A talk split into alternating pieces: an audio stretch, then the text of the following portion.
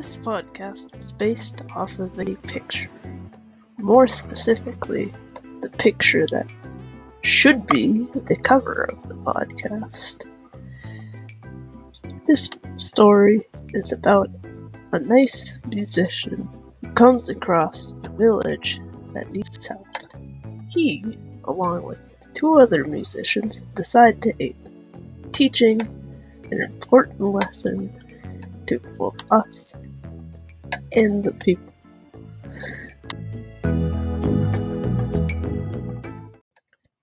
Hope you enjoy.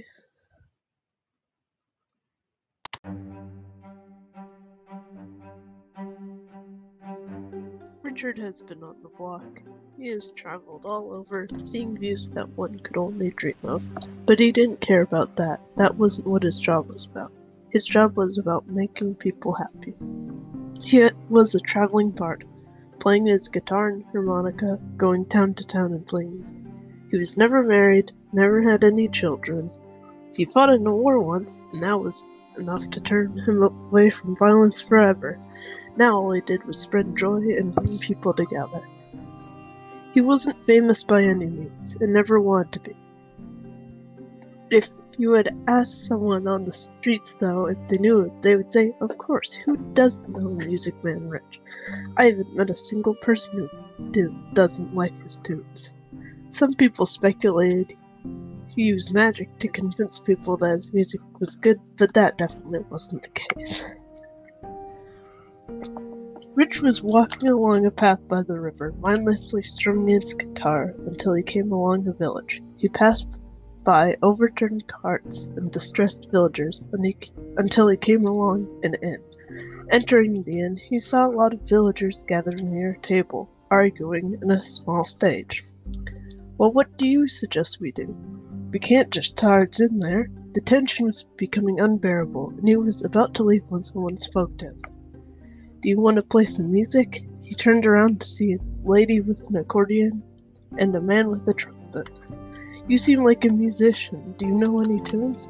Sure, what are your names? I'm Tabitha, and this is Thomas, the lady the Duke. And said, pointing to herself and the trumpeter. It's nice to meet you two. My name is Richard, but you can call me Rich. They talked for a second before walking up to the small stage, and they started to play a small song.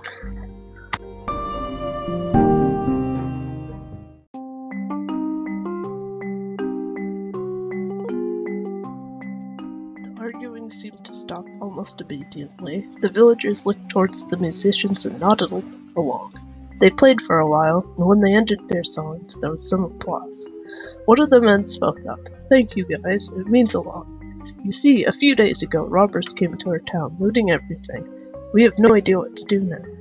Shall we chase them, or? Rich thought about this. The villagers needed their things back, but he wanted to avoid the violence. After a while, he made up his mind. I'll get your things. Hold on, Rich. If you're going, we're going too. We're together in this. Rich turned to Tabitha, nodding. The three musicians picked up their instruments, walked out of the inn, and went to the cave where the robbers were said to flee.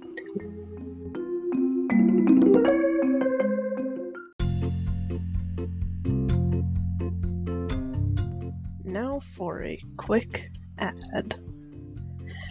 Join or support your local Boy and Girl Scouts who are selling wreaths, popcorn, and cookies near you.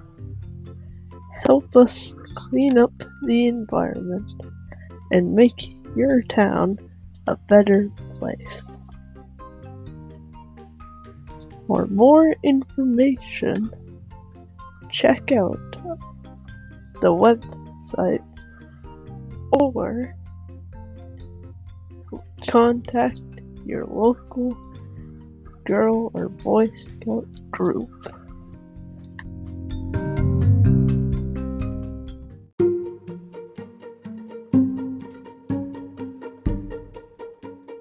The trio walked on and on until they reached the cave.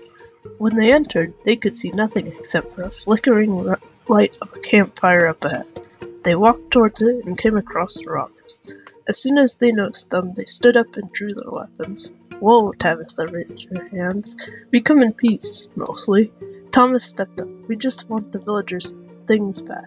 Can we just have that? The robbers looked at each other before bursting out with laughter. You think that we will just give you things that we rightfully stole? You'd be very wrong. The robbers moved to attack, but they stopped when they heard music start to play.